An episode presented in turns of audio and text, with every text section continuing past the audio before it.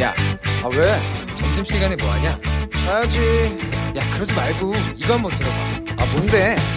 지금 당장 라디오를 켜봐 나른한 오후 깨울 시사 토크쇼 모두가 즐길 수 있고 함께하는 시간 유쾌하고도 신나는 시사 토크쇼 오태훈의 시사본부.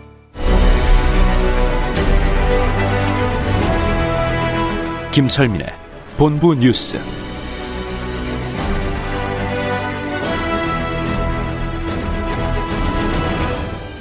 네, KBS 제1라디오 오태훈의 시사본부 2부 첫 순서 이 시각 가장 중요한 뉴스들 분석해드립니다. 본부 뉴스, 뉴스의 핵심을 짚어주시는 KBS 보도본부의 아이언민, 김철민 해설위원과 함께합니다. 어서 오십시오. 네, 안녕하세요. 오늘 오전에 수도권 주택 공급 확대 방안 발표됐습니다. 좀 네. 알려주시죠. 정, 어, 홍남기 경제부총리가 수도권에 총 13만 2천 가구 주택을 추가로 건설하는 수도권 주택 공급 확대 방안을 발표했습니다. 네. 내용이 굉장히 뭐 많은데요. 크게 분류해보면 네 가지 정도로 어, 확정을 할 수가 있겠습니다. 첫 번째로는 공공 참여형 고밀도 재건축을 도입을 해서 5년간 5만 가구 공급하겠다. 네. 그러니까 이 그동안 이제 서울 재건축은 민간 건설사들이 주도를 해왔는데 앞으로는 이제 새로이 한국토지주택공사나 서울주택도시공사, 뭐 LH나 SH 같은 이런 공공기관이 참여해서 주도하는 새로운 재건축 방식을 고밀도로 이제 진행을 해서 네. 용적률이나 층수 제한을 완화를 하고 어. 그래서 어 최고 이제 용적률을 500%까지 적용을 하면 예. 현재 앞, 그 아파트 층수 제한이 35층까지거든요. 예. 이걸 50층까지 늘려서 어 확대를 해, 해주, 해주는데 대신 증가한 용적률의 50%에도 70%는 국가가 기부 체납을 받겠다. 기부 체납을 받는다. 네. 환수하겠다. 환수해서 이, 이 물량은 이제 그 장기 공공임대를 하거나 아니면 무주택자, 신혼부부, 청년들을 위한 공공분양으로 활용을 하겠다. 네. 이렇게 이제 그 공공참여형 고밀도 재건축 방식을 도입을 해서 5만 가구 공급하는 방안이 첫 번째고요. 네. 두 번째가 이제 뉴타운 해제된 지역이 있거든요. 과거에 뉴타운 정비구역으로 지정이 됐다가 네. 이게 이제 그 갈등이 생기고 이러면서 사업이 지연돼서 이제 그 정비 사업이 해제가 된 지역이 서울에만 170군데가 넘습니다. 네. 이 지역을 다시 그 LH나 SH가 공공 시행자로 참여해서 여기도 그럼 재개발을 공공에서 네, 하겠다. 공공 재개발을 이제 이제 적극 추진하겠다. 그렇게 해서 2만 가구 이상 또 추가로 공급하겠다. 이렇게 네. 발표했고요. 세 번째로는 신규 유휴부지 개발을 통해서 3만 3천 가구를 추가로 공급하겠다. 그래서 이제 국가가 정부가 소유하고 있는 신규 유휴부지를 이제 적극 개발한다는 건데 이제 대상 지역으로는 태릉 골프장 여기에 만 가구 정도를 이제 입주를 시키고요. 그 다음에 용산에 미군이 이전한 그 삼각지 부근의 그 미군 부지, 그 다음에 과천 정부청사 주변의 유휴부지, 그 다음에 서초구의 서울 조달청 부지, 그 다음에 국립외교원 부지 음. 이런 데를 다 주택단지로 개발을 해서 여기에 3만 3천 가구 정도를 공급을 하겠다. 네. 이렇게 했고요. 그다음에 마지막으로 그 지금 삼기 신도시가 이제 하남, 구리, 고양 뭐 이런 지역에 지금 그 조성될 예정이잖아요. 예, 예. 여기에 저 공공택지 용적률을 높여서 2만 가구를 추가로 더 공급을 하고 어. 사전 청약 물량도 당초에 3만 가구에서 6만 가구로 늘리겠다 이렇게 발표를 했습니다. 예. 이거를 5년 내에 예. 다 5년 공급하겠다는 동안. 거. 예, 아. 알겠습니다. 자, 그리고 오늘부터 어 강제징용 전범기업에 관련한 그 자산 압류에 대한 효력 발생한다고 그렇죠. 들었습니다. 공시송달 효력이 오늘부터 발생이 됐거든요. 예. 그러니까 이제 그동안 일본 정부가 우리 그, 그 국내 전범기업 자산 압류하는 소송에 대해서 서류도 받지를 않고 재판에 불응하고 이제 이래서 결국은 우리 법원이 이제 공시송달이라는 형식을 통해서 이제 자산 압류 명령의 효력이 오늘부터 발생을 한 것인데 네. 이제 일단 일본 해당 해당 기업인 일본 제철은 이제 즉시 항고하겠다 이런 방침을 언론을 통해서 밝혔습니다. 공식적으로는 아직 저 어, 입장을 내놓은 게 없고요. 네. 이제 즉시 항고하겠다고 했는데 이와 관련돼서 일본 언론들이 그러면 그 일, 우리 우리 법원이 자산 아, 압류를 통해서 이제 주식 매각하고 현금화해서 이제 피해자들한테 지급하는 절차가 이제 진행될 거 아니겠습니까? 이에 대해서 일본 정부가 추가 조치를 검토하고 있다. 이제 이런 내용을 통 일제히 보도를 하면서 음. 그 일본 정부가 이제 검토하고 있는 대응 조치가 어떤 것이냐 이런 거에 대해서 이제 그러니까 일본이 우리에게 조치를 취하겠다는 거 아니에요? 그렇죠. 대응 조치로 추가로 보복 조치를 하겠다는 예, 것이죠. 뭐가 있을까요? 세 가지 정도로 지금 이제 일본 언론들이 일본 고위 관계자 정부 고위 관계자의 말을 인용을 해서 보도를 하고 있는데 네. 첫 번째가 외교적 조치고 두 번째가 경제적 조치, 세 번째가 국제법적 조치 이렇게 세 가지를 얘기를 하고 있는데요. 외교적 조치로는 주한 일본 대사 소환, 네. 그다음 비자 면제 조치를 중단하는 방안, 어. 그다음에 비자 발급 요건을 지금보다 훨씬 엄격하게 하는 방안, 네. 이 정도를 검토하고 있다고 그러고요. 두 번째 경제적 조치로는 일본 내에 있는 한국 기업의 자산을 압류하는 대응하는 방안이죠. 음. 한국 기업의 자산을 압류하거나 한국 상품에 대한 보복 관세를 이제 부과하는 방안. 네. 그 다음에 현재 지금 진행되고 있는 그 반도체 품목에 대한 수출 관리 강화 조치를 더 엄격하게 하는 방안. 이런 것들이 이제 검토되고 있다고 그러고요. 그다음에 국제법적 조치로는 한국을 국제사법재판소에 제소하거나 세계은행 산하의 국제투자분쟁 해결센터에 중재를 맡기거나 이런 이런 방안을 지금 일본 정부가 검토를 하고 있다고 어, 일본 언론들이 보도를 하고 있습니다. 네. 이게 어느 정도의 영향을 줄 수 있을지 파장이 얼마나 될지는 모르겠는데 나중에 한번 좀 짚어봐야 되겠네요. 일단 지금 일본 기업들이 한국 리스크가 커지기 때문에 네. 그 일본 기업들의 한국 이탈이 계속 심해질 것이다 이렇게 이제 일본 언론들은 전망을 하고 있습니다. 음. 그리고 옛날 그 광주 교도소에서 발굴했던 유골 100여 호를 분석했는데 이게 5.18과 연관성은 없었다고요? 예, 이게 광주교도소가 이제 5.18 민주항쟁 당시에 이제 저 사망한 사람들, 실종한 사람들의 유골이 안매장됐을 것이다 이렇게 지목이 됐던 지역인데 예. 실제로 이제 그 교도소 부지에서 신원미상의 유골 262구가 발굴이 됐습니다. 그래서 이게 그동안 이제 지난해부터 국과수가 이게 5.18과 어떤 연관성이 있는지 DNA 감식을 계속 해왔는데 현재까지 262구 가운데 38%인 101구에 대한 DNA 분석을 완료를 했다. 했다고 그래요. 네. 그런데 이제 이 그 결과를 5.18 기념재단에 공개를 했는데 아직까지는 5.18 행방불명자 가족 그 DNA하고 일치하는 사례가 없었다. 그래서 어. 아직까지는 5.18 연관성이 없지만 그 나머지 그 아직 그 저 분석이 안 끝난 유해에 대해서도 계속적으로 추가적으로 어 이제 분석을 진행하겠다 이렇게 밝히고 있습니다. 알겠습니다. 오늘 코로나19 상황 끝으로 좀 정리해 주시죠. 코로나 상황이 현재 오늘도 이제 34명이 발생을 했고요. 예. 지역 발생이 13명, 해외 유입이 21명. 이틀 만에 다시 이제 30명대로 이제 늘어난 것입니다. 그래서 음. 지역 발생이 이제 늘어나고 있는 것인데 주로 이제 어제 그 또 확진자가 나왔던 서울 강남구의 커피 전문점, 그다음에 양재동 족발집, 그리고 강원 홍천 캠핑장에서 발생한 집단 감염의 여파가 계속 그 이제 어 지속되고 있는 그런 양상이고 해외 유입도 지금 40일째 두 자릿수를 기록하고 있는 상황입니다. 알겠습니다. 본부 뉴스 여기까지 듣도록 하겠습니다. KBS 보도본부의 김철민 해설위원과 함께했습니다. 고맙습니다. 네, 고맙습니다.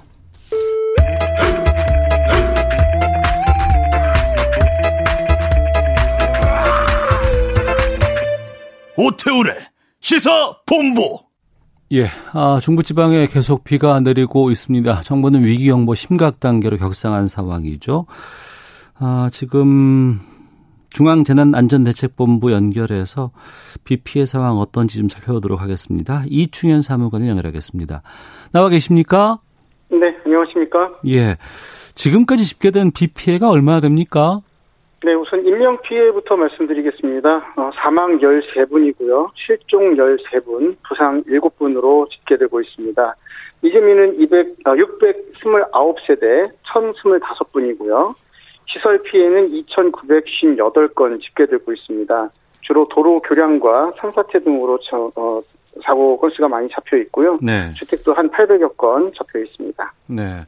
이재민이 상당히 뭐 1000명 넘는다고 하셨는데 응급복구 상황은 네. 어떻게 지금 진행 중에 있을까 궁금하기도 하네요. 네.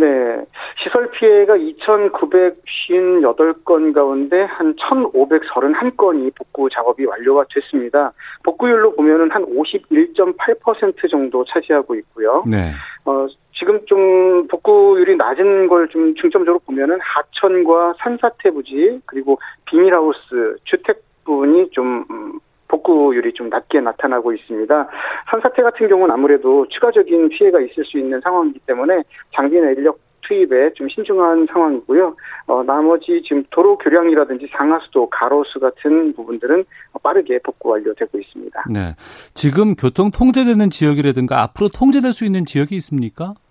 네, 지금 현재 국립공원 10개, 어, 20, 아, 200 52개 탐방로가 현재 통제되고 있고요. 도로 같은 경우는 국도 3곳, 어, 또 서울에서 2개, 충북에서 15곳 등 해서 모두 44곳이 통제되고 있습니다. 철도는 충북선, 그리고 중앙선, 태백선, 영동선, 경강선, 장항선에, 어, 단, 지금 그 통제가 이어지고 있고요. 상습적으로 침수가 이어지는 지하차 차도도 16곳이 통제되고 있습니다. 둔치 어, 주차장은 전국적으로 92곳 정도가 통제되고 있는 상황입니다. 네. 최근 비가 계속 오랫동안 많이 내렸기 때문에 집안이 지금 상당히 약해져 있다고 들었습니다. 산사태도 좀 발생해서 인명피해도 많이 났는데 산사태 발생했을 때 좀 대피 요령 같은 거 있으면 좀 알려주세요. 산사태가 발생하기 전에는 항상 전조 증상이 있습니다. 전조 증상을 파악하고 미리 확인하고 또 대피하실 수가 있는데요. 네. 바람이 불지 않는데 나뭇가지가 흔들린다든지 땅에서 두두두두 하는 이 울림, 땅 울림이 느껴진다든지 소리가 들린다든지 어. 아니면 맑은 물이 흘러야 되는 곳에 흙탕물이 흐르고 있다면은 산사태 전조 증상으로 볼 수 있습니다. 예. 이 증상이 확인이 되면 어, 바로 대피를 하셔야 되는데요. 어, 산사태는 상부에서 하부로 내려오는 식의 발생이 이어지죠. 예. 따라서 어, 산사태의 방향과 수직 방향, 90도 되는 방향으로 옆으로 피하라는 말씀입니다. 음. 옆으로 가장 가까운 높은 곳을 향해서 이동하시는 게 좋습니다. 그게 네. 가장 빠르게 대피하는 요령이고요. 또 주변을 차량을 타고 이동하는 상황이라면은 저속으로 안전거리를 확보한 상태에서 이동하셔야 되는데 이미 그런 증상이 느껴지시는 게 아마 운전자들 감이 있으실 텐데요. 네. 미리 정지하셔야겠습니다. 어. 절대 내가 먼저 운전하면서 그 상태를 지나칠 수 있는 시간적 여유가 아마 안 되실 겁니다. 아. 그리고 이런 산사태 발생 상황을 만약에 목격하셨다면 누구든지 누가 했겠지 하지 마시고요. 예. 여보세요. 이충현 사무관님. 여보세요. 예, 예. 예 말씀하세요. 재난 문자가 들어와서 예. 아, 예, 예. 예. 받으세요. 그거는 예, 예. 예. 네. 지금 산사태 관련해서는 그런 행동 요령 취해 주시면 좋겠고요. 네. 인명 피해 우려된다면 산림 항공 구조대로 또 구조 요청하시면 좋겠습니다. 아, 알겠습니다.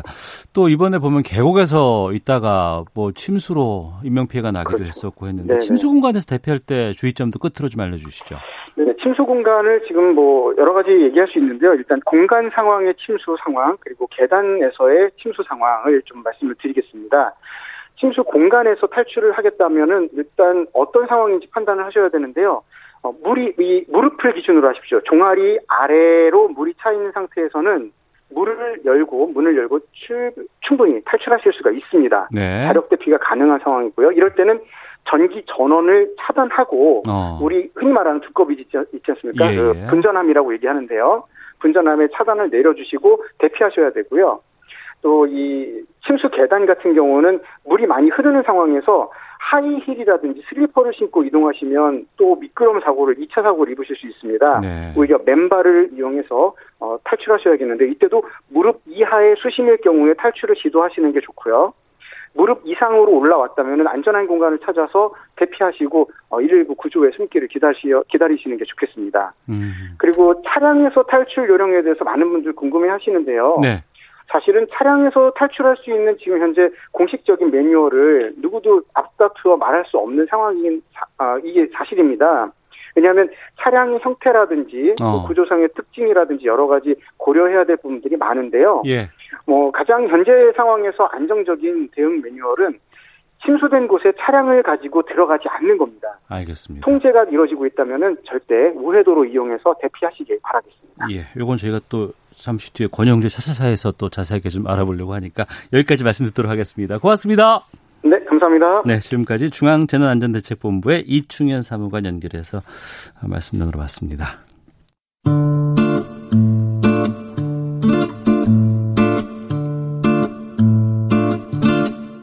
오태훈의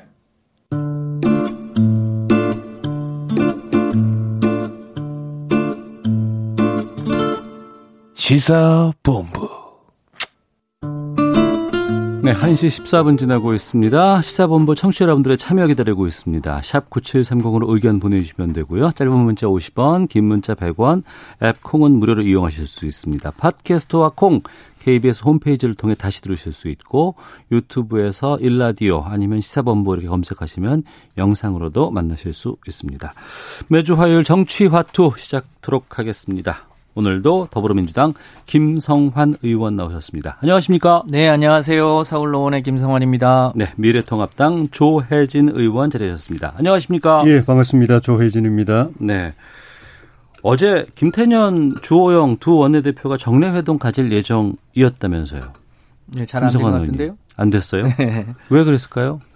글쎄요, 이제 아무래도 오늘이 8월, 그러니까 7월 임시국회 마지막 날이라 네. 뭔가 좀 여야가 합의해서 처리해야 될 것이 있을까 싶어서 했을 텐데 음. 여야가 이제 법안을 처리하는 과정에서 네. 어, 서로 원내대표들끼리 만나서 합의 조정할 내용이 없었던 모양이죠. 어. 만날 필요가 없다고 해서 어, 조호영 대표가 만날 필요가 없다고 해서 아마 만남이 불발된 걸로 알고 있습니다. 만날 필요가 없다고 하셨다는 게 좀 확인이 될까요? 어떻습니까? 조영 원내대표가? 그, 뭐 제가 확인을 못 해봤지만은 그렇지 않을까 싶으네요. 음. 어, 지난번에도 어, 식사 약속이 사전에 있었는데 네.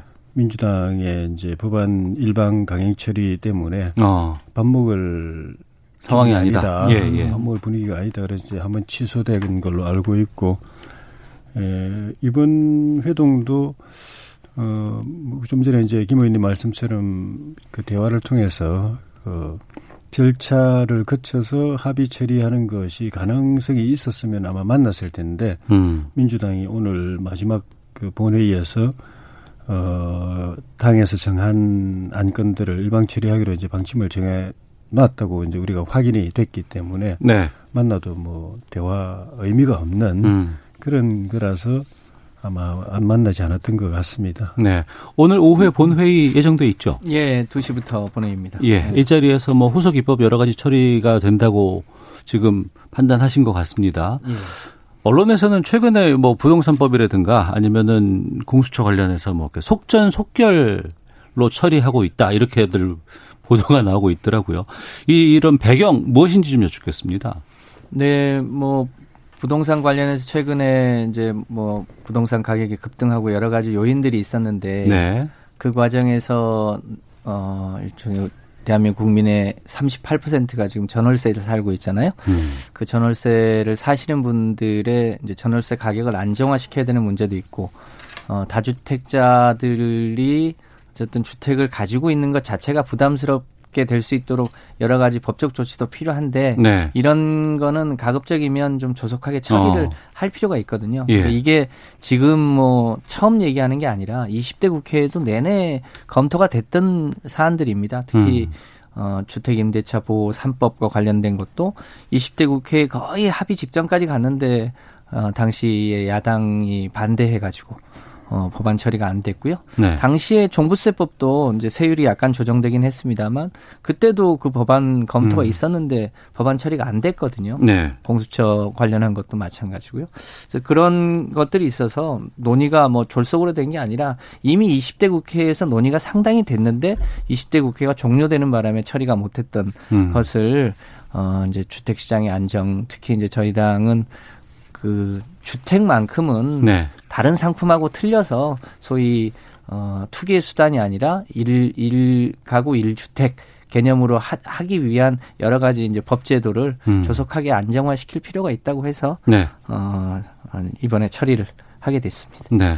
이런 속전속결 처리에 대해서 어, 미래통합당 쪽에서는 뭐 상임위에서 뭐 퇴장이라든가 이런 움직임들로 반발하고 있습니다. 네. 근데 그 조혜진 의원 기획재정위원회에서 다 어, 자당 의원들 다 나갈 때 퇴장 안 하시고 혼자서 의사진행 발언을 계속 이어가셨어요. 예. 왜 그렇게 하셨는지 좀 궁금하더군요. 어, 우리 그 민주당 소속의 윤우덕 상임위원장님 포함해서 여당 의원님들한테 꼭 하고 싶은 이야기가 있어가지고. 네. 뭐, 첫째는 이제 절차적인 문제로는 어, 그 전날 여야 간사하고 위원장하고 합의가 돼 가지고 의사 일정이 정해졌는데. 네. 그래서 그 당, 당일 회의에 그 저기 의사 일정 표까지 올려줬었거든요. 음. 그게 제1안이 이제 간사 선임 건, 그 다음에 소위원회 구성 건, 그 다음이 법안 상정 건. 그렇게 이제 합의가 되어서 딱 표까지 딱 제출 올려져 있었습니다. 네. 그러니까 어, 이 순서대로 이제 진행되는구나 생각했는데 간사 선임하고 나더니 갑자기 위원장께서 그 소위 구성하고 법안 상정권은 어, 여야간에 더, 더 협의하겠다 음. 하면서 정회를 선언을 해버리셨어요. 네. 그 다음에 이제 속개를 하셨는데 그 소위 두 번째 안건 소위 구성권은 안 하고 음. 법안 상정만 해버리신 거예요. 네, 네. 그 이제 그건 법적으로 문제 있는 건 아니고 이제 합의 이제 그 무산한 거지만은 그 과정에서 음. 민주당이 이제 법안 상정을 했는데 어, 법안을 특정 안 하고 상정을 한 거예요. 네. 그 안대로 하면 법안이 40개, 여야 우리 당까지 포함해서 40개 안이 부동산 3법이 올라가게 돼 있었는데, 어, 서면에 그렇게 돼 있었는데, 그거를, 어, 우리가 올린 거는 고용진 민주당 간사가 올린 그 세 건만이 올라간 거다라고 이제 말로 그냥 구도로 위원장이 그렇게 이야기한 음. 거예요. 서면 동의로 하게 되어 있었는데, 서면에는 그게 없었거든요. 네네. 네. 서면에 따르면 40개가 올라가게 돼 있는 건데, 음.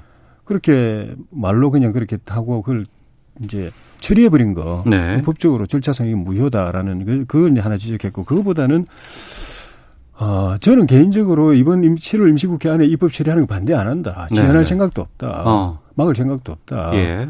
다만 그 시간이 아직 있지 않냐. 음. 그러니까 30일 본회의에 처리하려고 해도 한 이틀이 있고 8월 4일 본회의 처리를 하려고 하면 일주일이 있는데 네. 그거 30일 본회의 처리하려고 해도 이틀 동안 소위에서 밤, 밤샘 해가면서 그 들여다보면은 심사할 수 있는데. 어. 그리고 그 만약에 8월 4일까지만 하면 된다면 오늘 음. 아닙니까? 네. 소위에서 2, 3일 정도 충분히 들여다볼 시간인데 왜 이걸 다 생략하려고 그러냐. 어. 소위 구성 안 하고 네. 법안 그쪽을 안 넘기고 그냥 한두 시간 안에 처리해 버렸거든요. 대체 토론만 하고 네네. 네. 심사를 안 하고 그게 이해가 안 되고 음. 그리고 여당 야당 할 것 없이 법안 심사는 국회의원의 본질적 기능 아닙니까? 예, 법안 예. 심사, 예산 심사. 이거 안 하면 우리 뭐하러 여기 앉아 있고 뭐하러 세, 뭐, 무슨 근거로 우리 세비 받습니까? 음. 그럼 야당은 하고 싶은데 박탈당한 거고 민주당이 원천 봉쇄해 버렸으니까 소위 구성을 안 해가지고 네. 여당은 스스로 포기해 버렸는데 아, 이러면 국회에 있을 필요 없는 거 아닙니까? 국회의원 음. 있을 필요 없고 국회 문 닫아야 되는 거 아닙니까? 그 이야기를 제가 말씀드렸고 네.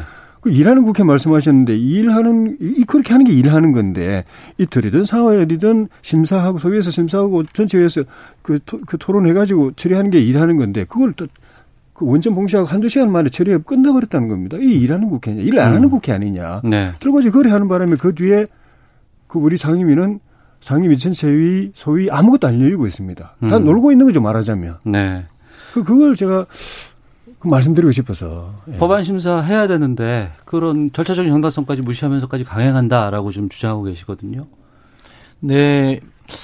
아무래도 이제 국회의 오랜 관행을 보면 그 이제 우린 이 대한민국 국회는 상임위 중심주의 아닙니까? 네. 그 상임위가 있고 그 상임위 내에 이제 법안 소위나 뭐 예산 소위 등이 있는데 저도 이제 가급적이면 그렇게 하는 게 맞다고 생각을 합니다. 근데 이번 상황은 좀 어, 특수한 상황 아닌가 싶습니다. 특히 이 부동산 관련한 세제는 워낙 민감하고 특히 이제 이번에 임대차 3법 같은 경우도 과거를 거슬러 가보면 그러니까 지금 30년 전에는 전세 기간이 1년이었어요. 네, 네. 그걸 2년으로 바꾸는데도 그 2년으로 바꾸겠다고 예고하고 나서 그 법을 시행하는 시간이 한참 걸렸거든요. 음. 그 사이에 2년으로 어, 이제 어, 법이 개정된다고 하니까 임대인이 임차인에게 이제 전세 기간이 도, 도과를 하면 끝나면 그, 그 당시에 전세 금액을 상당히 올리기도 했었어요. 네. 그래서 이제 그런 문제들이 있어서 좀 어, 신속하게 처리할 필요가 있다. 음. 판단해서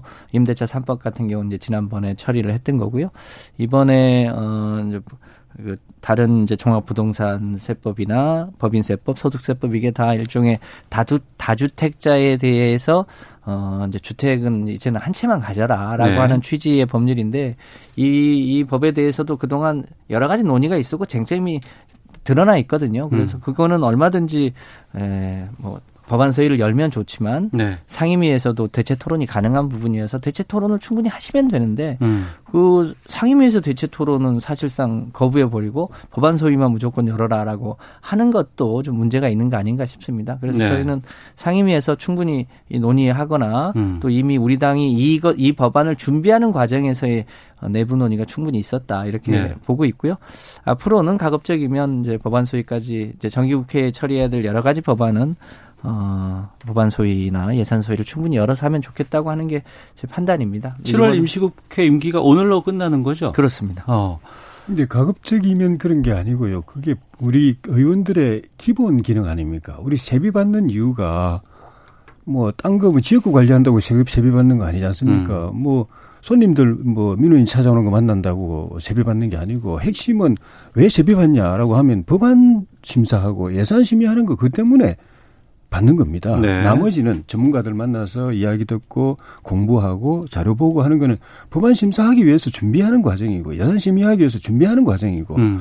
그거 빠져버리면 국회의원이 할 일이 없고 네. 준비할 것도 없어요. 전문가들 만날 일도 없고 자료 볼 일도 없습니다. 음. 법안 심사 자체를 안 하면 가급적이 아니라 그거는 핵심이고 필수고 그거 안 하면 저는 국회가 있을 필요 없어요. 그냥 국무회의에서 빵땅땅 방망이 두드리고 바로 시행 들어가면 되지. 어차피 네. 국회 국회 와도 심의 안 하는데 그 바로 방망이 두드리고 토론 몇 마디 하고 그냥 바로 다시 국회 저 정부로 넘겨주는데 왜 국회로 넘깁니까? 이 수, 수천억 들어가지고 왜 국회를 유지하며 어. 국회의원들을 이렇게 그렇게 어, 한, 한 사람당 4년에 얼마나 많이 들어갑니까? 그 돈 가지고 유지합니까? 본질적인 기능을 생략했다라는데 제가 지금 심각하게 문제를 느끼는 것이고. 아니, 그좀 성격이 다른데. 또 하나는, 네. 또 하나는 그날 그 대체 토론하고 한두 시간 하고 처리했지 않습니까? 음.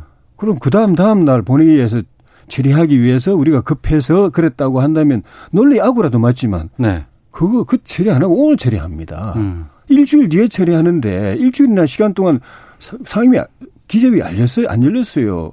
그 회의를 회의를 국민들은 그 국회의원들이 회의를 열어서 회의를 하는 걸 일한다고 그러고 회의 안 열리면 일 안 한다고 생각하고 뭐 문호동 무임금 이런 이야기가 하지 할 정도인데 그런 기준에서 보면 지난 일주일 동안 국회의원들은 한두 시간 동안 처리하고 일주일 동안 기재위는 노는 겁니다. 네. 여기에 대해서 의견 주시고요. 네. 이게 이제 학습 효과가 있어서 그런 측면이 없지 않은 것 같아요. 그러니까 임대차 3법 같은 경우도 이거보다 훨씬 더 강력한 예를 들면 지금 임대차 3법의 핵심이 계약갱신 청구권인데 네. 어 이제 2 플러스 2로 이제 정한 거 아닙니까? 예. 2 플러스 2 플러스 2 해서 6년 하자는 데도 있고 아예 그냥 어 임대인이 직접 살기 전에는 어 그러니까 항구적으로 그 권한을 주자고 하는 의견도 있는데 어, 이, 이 법안은 20대 국회에서 충분히 논의를 했던 겁니다. 근데 예, 당시에 예, 어. 어, 미래통합당이 반대하는 바람에 어, 논의가 없었던 게 아니고 그래서 이게 처리가 안 됐던 거거든요. 종부세법도 마찬가지로 20대 국회에서 굉장히 많은 논의가 있었습니다. 그러니까 음. 논의를 안 했던 게 아니, 아닙니다. 그리고 네. 아시겠지만 어, 의원들이 법안 심사를 안 한 게 아니고 상임위에서 법안 심사를 합니다. 다만 그것을 조금 더 심도 있게 하기 위해서 법안 소위를 두거나 예산 소위를 두는데 어, 상임위에서 토론만 하려고 하면 어, 박차고 나가버리시니까 실제로는 야당이 상임위에서 토론할 수 있는 것을 거부한 거죠. 그러니까 네. 야당이 일하는 국회에서의 권한을 포기하신 겁니다. 음. 여당은 어, 그 전에 충분히 논의했고 또 상임위에서 그와 관련해서 필요한 내용들을 검토했기 때문에 일을 안 한 게 아니고 네. 상임위에서 상임위 중심주의 아닙니까? 음. 거기서 일을 한 거여서 지금 야당이 그렇게 얘기하시는 건 좀 적절치 않다 이렇게 봅니다. 조혜진 의원께 질문 드리겠습니다. 예. 지난주까지만 하더라도 장외로 나가야 될 수밖에 없다라는 얘기들도 꽤 많이 나왔어요. 예. 그런데 이제 지금 오늘 보도로 나오는 것은 반대 토론 계속 이어간다라고 예. 하는 예. 쪽으로 아마 분위기는 잡힌 것 같습니다. 예. 그리고 지난 본회의에서 유니스 구원 발언한 것도 상당히 좀 뉴스로 많이 나오기도 했었고 예. 이제 이제 그, 그 본회의에서 어떤 방향으로 하실 생각이신지를 좀 말씀해 주세요. 어, 장외로 나갈 수밖에 없다라고 하는 거는 이제 전제 조건이 있는데 예. 이대로 가면 음. 여당이 그 국회 심의 절차 자체를 건너뛰고 네. 그 소위 구성 안 하고 전체 회의에서 토론만 하고 토론하고 심사하고는 다르거든요. 토론은 말 그대로 그 법적인 용어도 대체 토론, 음. 대략적으로 이야기하는 겁니다. 그래서 전, 전체 회의에서 대체 토론한다고 하는 겁니다. 네. 법 전체 회의에서 법안을 다루는 거는 축조 심의만 사실 조문 하나 하나를 들여다보면서 하는 건데 그거는 그거는 안 합니다 사실상 음. 축조 심의는 이미 그 폐지되는 거나 마찬가지인 제도이고 네. 내용을 나중에 알고 보시면 아시겠지만은 그 축조 심의 안 하는 상황에서 법안 심사는 소위밖에 없습니다. 근데 소위를 구성 자체를 안 하니까 음. 심의 없이 그냥 통과시키는 거죠. 그래서 어 이런 식으로 하면 우리가 할 일이 없다. 네. 야당 의원들은 당연히 할 일, 여당 의원들은 할 일이 없는 거죠.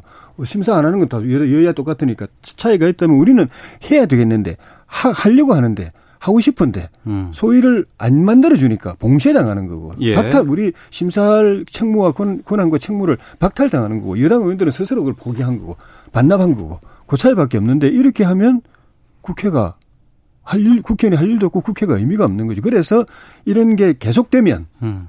이 구조적으로 고착화 돼버리면 네. 할 일이 없으니까 국민들 앞에 미안해서라도 밖으로도 나가서 우리 미안하다는 이야기라도 해야 된다는 그런 음. 취지인데 그건 조금 더 이제 두고 이제 의원님 말씀하셨지만은 뭐 곧 이제 정상화 안 되겠느냐 소위도 구성하고 뭐 그렇게 네. 안 되겠느냐 하시니까 그걸 좀 볼 필요가 있다. 어. 그 그런 어, 그렇게 되면 굳이 뭐 장애로 안 나가도 될 수도 있고 음.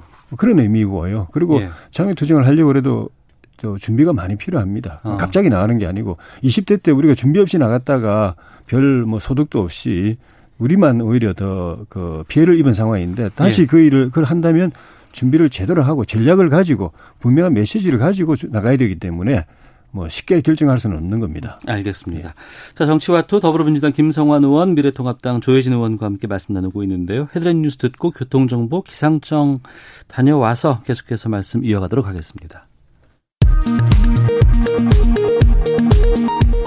문재인 대통령은 오늘 오후 집중호우 대응 상황 긴급 점검 회의를 주재합니다. 화상 형식으로 행정안전부 장관과 기상청장 그리고 호우가 집중되고 있는 경기와 강원, 충남, 충북 도지사들이 참여합니다. 더불어민주당 김태년 원내대표는 누구나 내 집 한 채를 마련하는 1가구 1주택 시대를 열겠다며 오늘 본회의에서 서민 주거 안정을 위해 부동산 법안을 처리하겠다고 거듭 강조했습니다.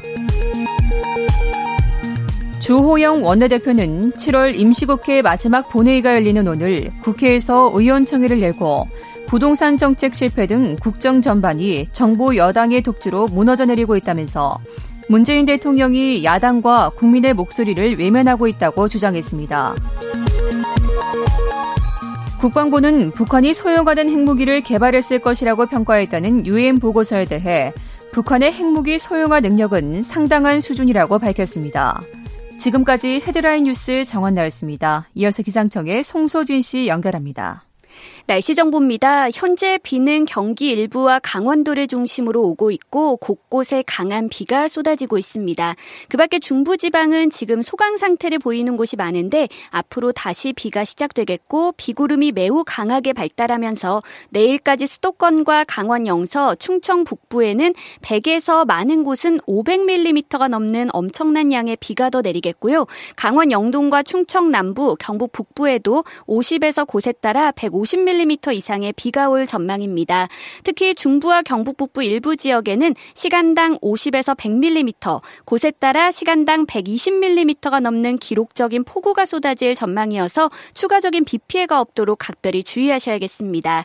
한편 지금 충청 남부와 남부지방 제주도에는 폭염특보가 발효 중입니다. 오늘 낮 기온이 33도 이상 오르는 곳이 많겠고요. 오후에 남부지방에는 소나기가 오는 곳도 있겠습니다. 현재 서울의 기온은 27.8도입니다. 날씨 정보였습니다. 이어서 이 시각 교통 상황을 KBS 교통정보센터 오수미 씨가 전해드립니다. 네, 이 시각 교통정보입니다. 팔당댐 방류가 계속되면서 서울 잠수교의 전면 통제는 사흘째 이어지고 있습니다. 또 개화 육관문도 어제 오전부터 지금까지 통제 중인데요. 또 올림픽대로와 강변북로에는 한강공원에 있던 시설물들이 하위 차로에 옮겨지면서 소통에 불편함이 따르고 있습니다. 특히 강변북로 구리 방향이 난지 나들목에서 성산대교, 원효대교에서 동작대교까지 밀리는데요. 이 시설물들이 자리하고 있다 보니까 차로가 줄어들어 더 정 체가 되고 있는 모습입니다. 고속도로에서는 휴가지에서 돌아오는 차량들이 조금씩 늘고 있고 또 토사 복구 작업 때문에 정체가 되는 곳들이 있습니다. 중부 고속도로 남이 방향으로 일죽 부근에서는 비탈면 토사 제거 작업을 하고 있어 5km 정체입니다. 대전 통영간 고속도로 대전 쪽으로도 파남 부근에서 2차로를 막고 집수정 설치 작업을 하면서 3km 구간에서 속도 내기가 어렵습니다. 순천 완주간 고속도로 완주 쪽으로도 임실 부근에서 비탈면 보강 작업을 하고 있어 뒤쪽으로 2km 막힙니다. 지금까지 KBS 교통정보센터였습니다.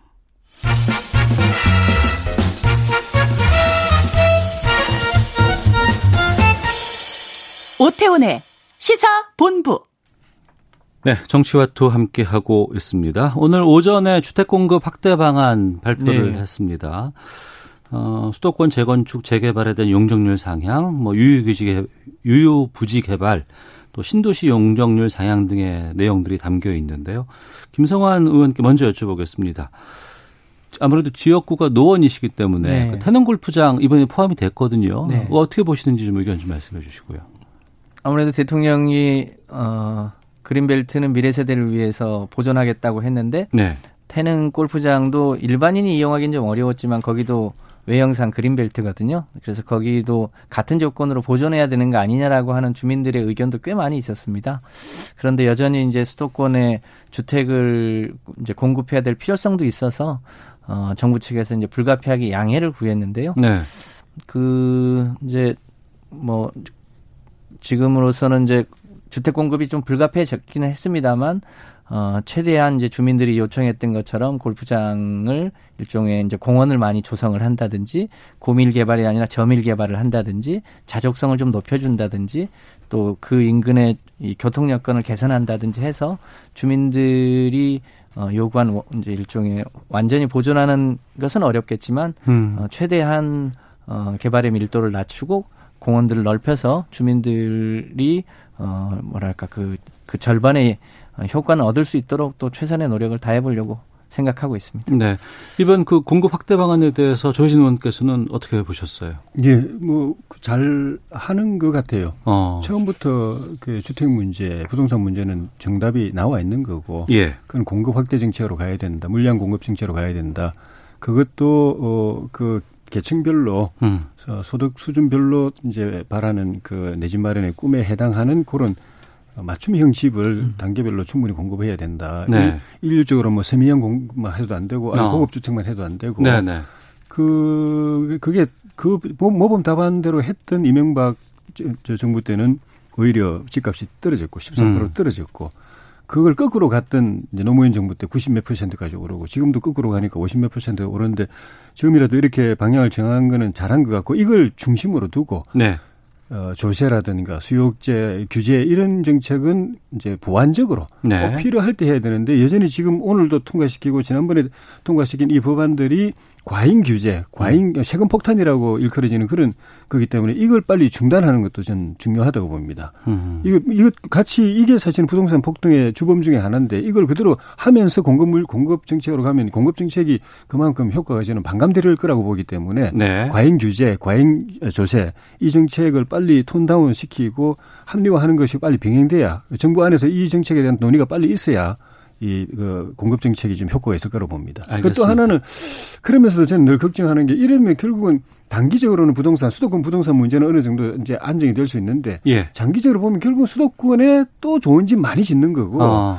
그러면 또 균형 발전 차원에서 돈을 벌기 위해서라도 예, 예. 아니면은 돈이 안 되더라도 뭐 주거 복지 차원에서도 지방 사람들이 또 올라오거든요. 음. 집이 더 늘어났으니까 예, 예. 살수 있는 수, 그 공급이 늘어났으니까 그럼 그런 측면에서 보면 저는 이건 또 장기적으로 보면 이 정책 아. 자체를 거꾸로 지방 중심으로 거꾸로 가야 뭐가 수도권 이 부동산 문제로 해결되지 않겠나는 그런 생각이 됩니다. 알겠습니다. 잠깐만요. 안내 말씀 좀 드리겠습니다. 조금 전 1시 30분에 속초, 고성, 양양군 평지 지역에 호우경보가 발효가 됐습니다. 해당 지역에 계신 분들 기상 상황 계속 좀 확인을 하시고요. 이 속초, 고성, 양양 이쪽에 지금 휴가철이고 많은 분들께서 지금 음. 이쪽으로 좀 여행을 떠나시지 않았을까 싶은데 개울가, 하천변, 계곡, 해안가와 같이 급류 휩쓸리거나 침수 위험 있는 지역에서는 조심하시고 꼭 그 방송 확인하시고 접근하지 않기를 부탁드리도록 하겠습니다. 자, 그 안내 말씀 좀 드렸고요. 민주당 전당대회가 20여일 앞으로 다가왔습니다. 지금 어대낙 어차피 대세는 이낙연이다 이런 신조어도 나오고 있어서 그 흥행이 좀 저조하다라는 관전평도 나오고 있는데 김성환 의원님 어떻게 보세요? 네 아무래도 지금이 코로나 어, 팬데믹이 완전히 거치지 않은 상태라 네. 저희 당이 보통 이제 전당대회를 하면 시도별로 어, 체육관에 모여서 이제 응원도 하고 뭐 그렇게 해왔는데 네. 지금은 거의 어, 전당대회도 비대면. 방식으로 예, 예. 주로 하고 최소 인원, 인원만 모여서 어, 하다 보니까 아무래도 어, 과거에 비해서 열기가 조금 줄어들 수밖에 없는 그런 뭐 한계가 좀 있는 것 같습니다. 어. 다만 뭐 여전히 어 지금 차기 대권 1위 후보인 이낙연 후보 그리고 어 대구에서 여러 차례 이제 낙선한 어 일종의 지역주의 타파의 상징인 어 김부경 후보 그리고 40대 젊은 이제 패기의 박주민 후보 이런 분들이 당대표 선거에 있고 또 최고위원 후보들도 여러 쟁쟁한 분들이 있어서 네. 그 당내에서는 꽤 어, 열기가 있는 편입니다. 그리고 어. 뭐 어대낙과 같은 얘기는 뭐 특별히 당내에서 나오는 건 아닌데 예. 어쨌든 그 그런 경쟁을 통해서 우리 당이 또 또 한 차례 혁신하는 좋은 계기가 될 거다 이렇게 판단을 하고 있습니다만 뭐 근본적으로 코로나 아, 때문에 이 과거와 같은 열기를 갖기는 좀 어려운 거 아닌가 뭐 그렇게 생각을 하고 있습니다. 8월 29일인가요? 그렇습니다. 어, 알겠습니다. 그리고 조혜진 의원께는 지금 미래통합당으로 바꾼 지가 얼마 안 됐는데 다시 또 당명을 바꾼다는 얘기가 지금 들리고 있습니다. 지금 이미 이 바꾸기를 결정한 거죠? 예. 어, 어떻게 보세요? 이게 이름을 찾기가 너무 좀 힘들지 않을까 싶기도 하고, 예. 저는 별로 마음에 안 듭니다. 아. 예, 당, 우리 당이 잘못된 걸 당명 탓을 하는 거는 저는 옳지 않다고 보고. 예, 예. 당이 그동안에 이름을 여러 번 바꿨지만 당명 덕분 건 저는 별로 없다고 봅니다. 어. 그러니까 당이 완전히 환골탈태해서 노선, 노년, 노선, 이념, 정책 이런 게 확 바뀌었는데 그 바뀐 걸 지금 당명하고 비교해 보면 영 안 맞다. 네. 그럴 때는 이제 그 바뀐 그 방향성에 맞게 맞출 수도 있겠지만은 어떻게 바뀐지 아직 안 나와 있고 음. 또그 바뀐다고 해도 미래통합당이라는 이 그 개념하고 크게 좀 다를 거라고 저는 보지는 않기 때문에 네. 그당 이름을 바꾸는 걸 개혁의 한 부분이라고 생각하는 것 자체가 좀 개혁해야 될그 어. 그 대상이라고 봅니다. 예. 민주 어제 그 미국의 민주당 공화당 어. 또 영국의 보수당 노동당이 예, 예. 뭐 당 이름 좋아가지고 그렇게 오랫동안 되는 게 아니거든요. 음. 그 당마다 위기가 오고 어려움이 있었지만은 결국 내용을 채워가지고 네, 네. 그당 이름을 살려내 당 이름이 그 기울 때 내용을 채워가지고 사람으로 채우든 정책으로 채우든 제3의 길로 하든 음. 내용을 채워가지고 그 당 이름을 살려낸 거거든요. 안 네네. 바꾸고 안 바꾸고 어. 그렇게 가는 게 저는 민주 국가 민주 정치하는 국가라고 보고 네. 우리 당도 이번에 다시 바꾸면 최소 2, 30년 어. 아니면 한 반세기 가능하면 100년은 갈수 있는 그런 예. 이름으로 바꿀 각오를 하고 바꿔야지 예. 시류에 따라 유행에 따라 어. 바꾸고 언제 바뀔지 모르는 이름으로 바꾸고 일회용으로 한번 쓰고 또 다음에 또 바뀔지 모르는 그런 이름을 바꿀 것 같으면 안 바꾸는 게 저는 좋다고 봅니다. 예. 더불어민주당은 이제 민주라는 단어를 항상 그동안 계속해서 이제 해 네. 오셨는데 지금 미래통합 당에서 미래통합 이걸 계속 좀 무언가를 바꿀 것인지 아니면은 아예 다 바꾸고 꼭 이 단어만큼은 들어가야 하는 게 있다 그러면 어떤 걸 꼽으시겠어요? 음, 저는 뭐, 저, 저, 그 해당 소위 소속도 아니고, 네. 어, 이름 자체에 대해서 기본적인 개념만 들어가면 채우는 것으로서 승부를 봐야 된다는 생각을 하기 때문에 별 네. 고민을 안 하는데, 네. 어제 어느 아주머니하고 이야기를, 며칠, 어제가 아니고 며칠 전에 이야기를 하는데, 뭐 그분이 국민의 마음 그러길래 어. 아, 국민의 마음 이거 어떨까? 어. 국민의 마음. 예, 어. 아주 개인적인 주장 그 의견입니다. 예, 예, 예. 뭐 당의 공식으로 뭐 이야기 의견 제시한 적도 없고 건의한 어. 적도 없는데 국민의 마음. 어, 그, 그 그분이 보통의 보통의 그 어머니 아주머니 국민이었는데 예, 예. 어. 그리고 어 하트를 심장을 예, 도안을 해가지고 구체적으로 생각하고 계셨군요. 도안을 해가지고 예, 예. 어, 이렇게 하면 당 로고로 음. 만들고 뭐 괜찮겠다. 여전히 핑크색이네요. 예. 그러시가 아, 색깔은 모르겠습니다. 아, 국민의 마음당 추천하시는 걸로 정리하겠습니다. 네, 당이란 이름만 빼고 네. 국민의 마음. 음, 예, 네. 자 정치와투 마치도록 하겠습니다. 더불어민주당 김성환 의원, 미래통합당 조혜진 의원 두 분과 함께 했습니다. 두 분 말씀 고맙습니다. 예, 감사합니다. 고맙습니다.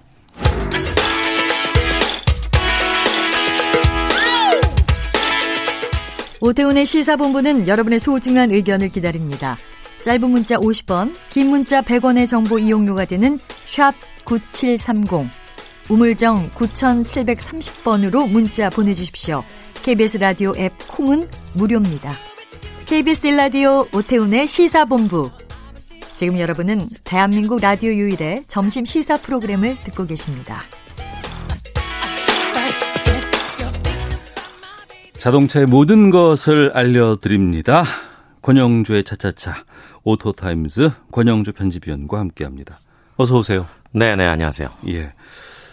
아 비가 비가 아 진짜 많이 오죠. 게다가 장마가 이렇게 길어본 적은 전 처음인 것 같아요. 그리고 국지성 호우가 너무 많이 오니까 어. 예상치도 못하게 갑자기 뭐 차가 물에 잠기거나 예. 그런 소식들이 계속 올라오고 있죠. 게다가 비가 많이 올 때 우선 저는 차를 속도를 줄이고 예. 이제 운전을 해야 되는데 대, 그 중앙선 넘어 있는 곳에서 빗물이 튀어서 튀어서 순간 시야가 제 사라지죠. 유리에 네. 딱 부딪힐 때 한 1, 2초 정도밖에 안 됐는데 엄청나게 긴 시간 동안 전 암흑에 있는 줄 알았어요. 음, 그런 느낌 와요. 물속에 잠긴 줄 알았어요. 어, 순간적으로 우리가 그걸 보고 이렇게 얘기하는 rain blackout이라고. 어. 어 그러니까 물에 비가 하도 많이 오면 예. 순간적으로 시야가 사라진다라는 표현을 그렇게 보통 얘기를 해요. 어, rain blackout. 네네네. 우리가 어. 보통 눈부심이 갑자기 오면 네. 순간적으로 시야가 사라지잖아요. 그렇죠. 그걸 blackout이라고 하는데 어.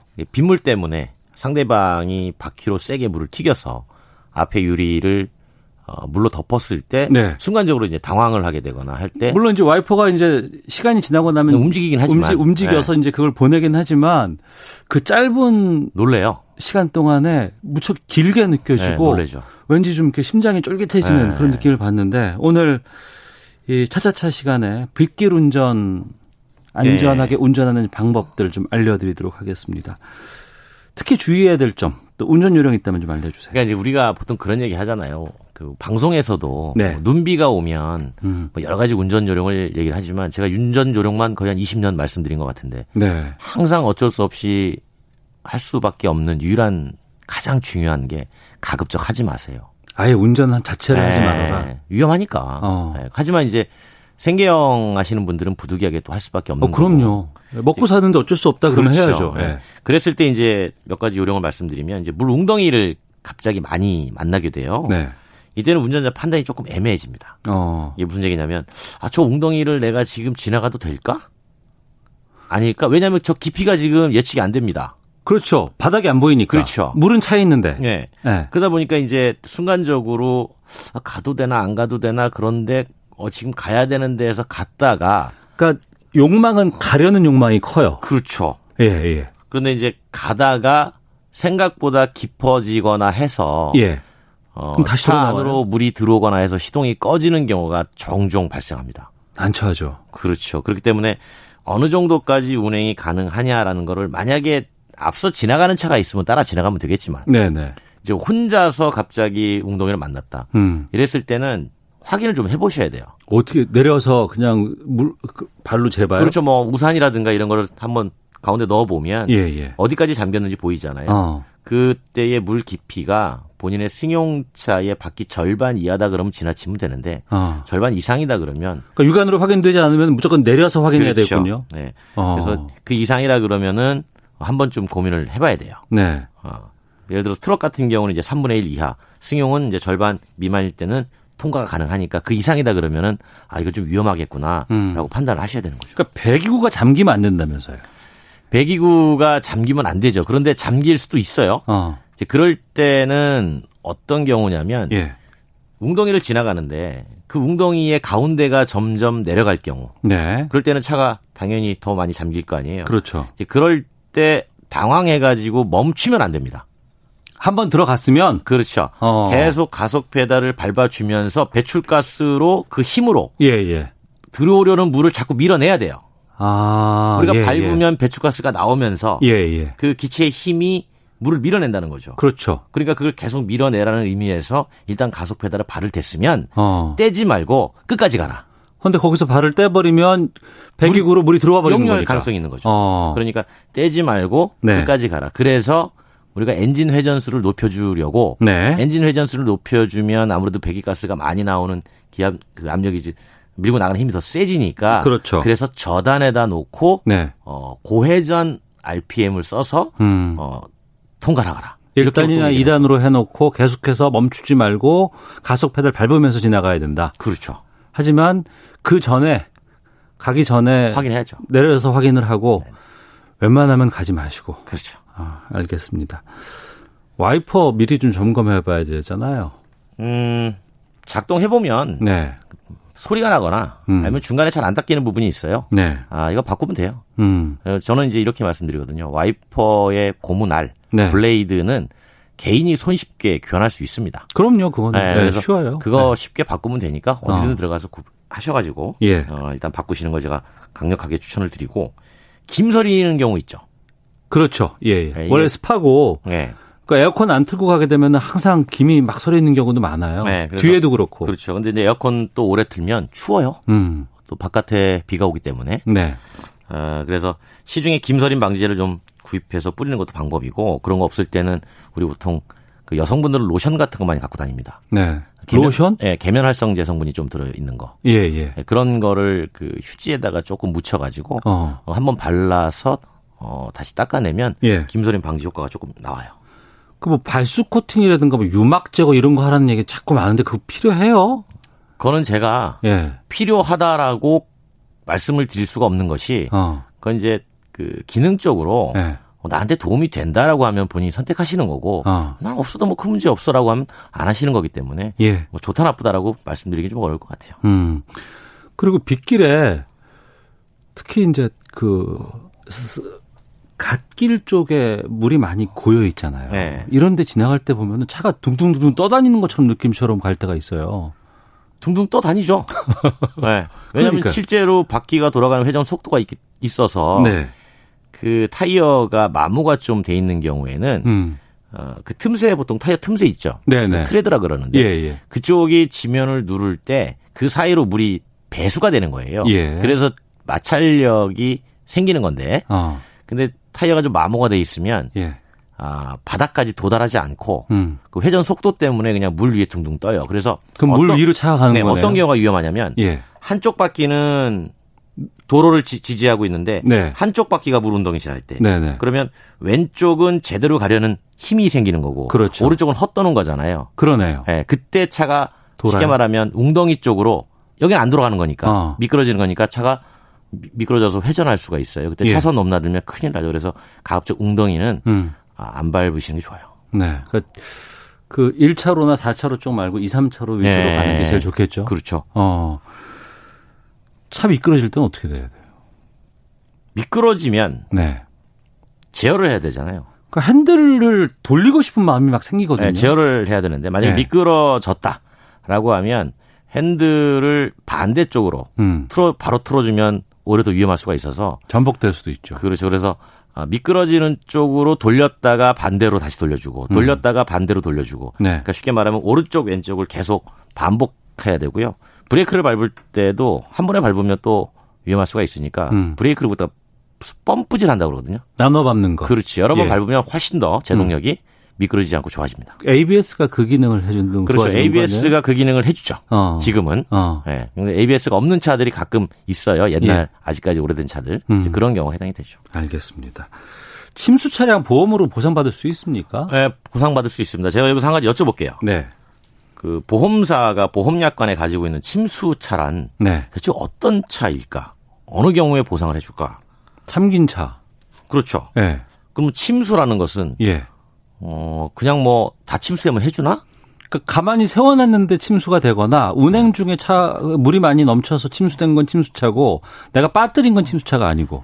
그렇죠. 그러니까 이제 흐르거나 고인 물, 예, 예. 역류하는 물, 음. 범람하는 물, 네. 여기에 자동차가 잠기는 걸 우리가 보통 보험사 약관에서 네. 침수차 이렇게 정의를 합니다. 어. 그다음에 주차 후 물에 잠긴 것, 네. 그다음에 물이 불어난 것 이런 걸 또 통과하다가 네. 잠긴 것도 보통 침수라고 얘기를 해죠. 이때는 이제 어, 보상을 해줍니다 보험사가. 음. 그런데 보상을 다 해주긴 해주는데 네. 어, 나중에 보험료가 많이 올라가요? 아니요. 본인이 원해서 그런 거 아니잖아요. 어. 자연재해니까 할증은 되지 않습니다. 예. 그런데 할인도 1년 유예가 돼요. 아, 원래 네. 사고 없고 그냥 지나가면 할인되는데 예. 네, 할인이 1년 지나서 어. 어, 되는 거고요. 그다음에 침수 예보 에도 불구하고 주차하다 침수가 됐다 보상해 줍니다. 예. 아. 그런데 이 경우에는 보험료가 할증됩니다. 아, 그거는요. 네. 할레나 씨님께서 전기차 경우 침수가 더 치명적인가요?라고 질문 주셨는데 전기차는 침수 어떨까 전기 그런 위험에 대해서 요즘 지적들이 많은데요. 예. 어, 그렇게 걱정하지 않으셔도 됩니다. 그러니까 그 침수가 되더라도 예. 기본적으로 방수 처리를 다 해놨고 어. 어, 그래서 그 안으로 배터리 팩 안에만 물이 들어오거나 예. 뭐 그러진 않습니다. 근데 제가 이제 오히려 말씀드리고 싶은 거는 침수가 된 다음에 차 새로 사시는 경우 있죠. 예, 예. 보상비 받아가지고. 네. 이때 취득세가 감면이 된다는 걸 좀 알고 계시면 좋을 것 같아요. 아, 그래요? 네, 새로 차를 살 때 어, 내가 이거 전부 손에 나가지고 문제가 돼서 보상받은 겁니다. 음. 그걸 가지고 증명을 해주면 네. 어, 당신이 타던 차가 그렇게 된 거니까 다시 새 차 살 때 취득세 감면을 조금 해줍니다. 이건 팁이에요. 어. 네, 그래서 참고하시면 좀 좋을 것 같네요. 알겠습니다. 자, 오늘 빗길 아, 안전하게 운전하는 요령들 살펴봤습니다. 오토타임즈 권영주 편집위원과 함께했습니다. 고맙습니다. 감사합니다. 오태훈의 시사본부 마치겠습니다. 내일 뵙겠습니다. 안녕히 계십시오.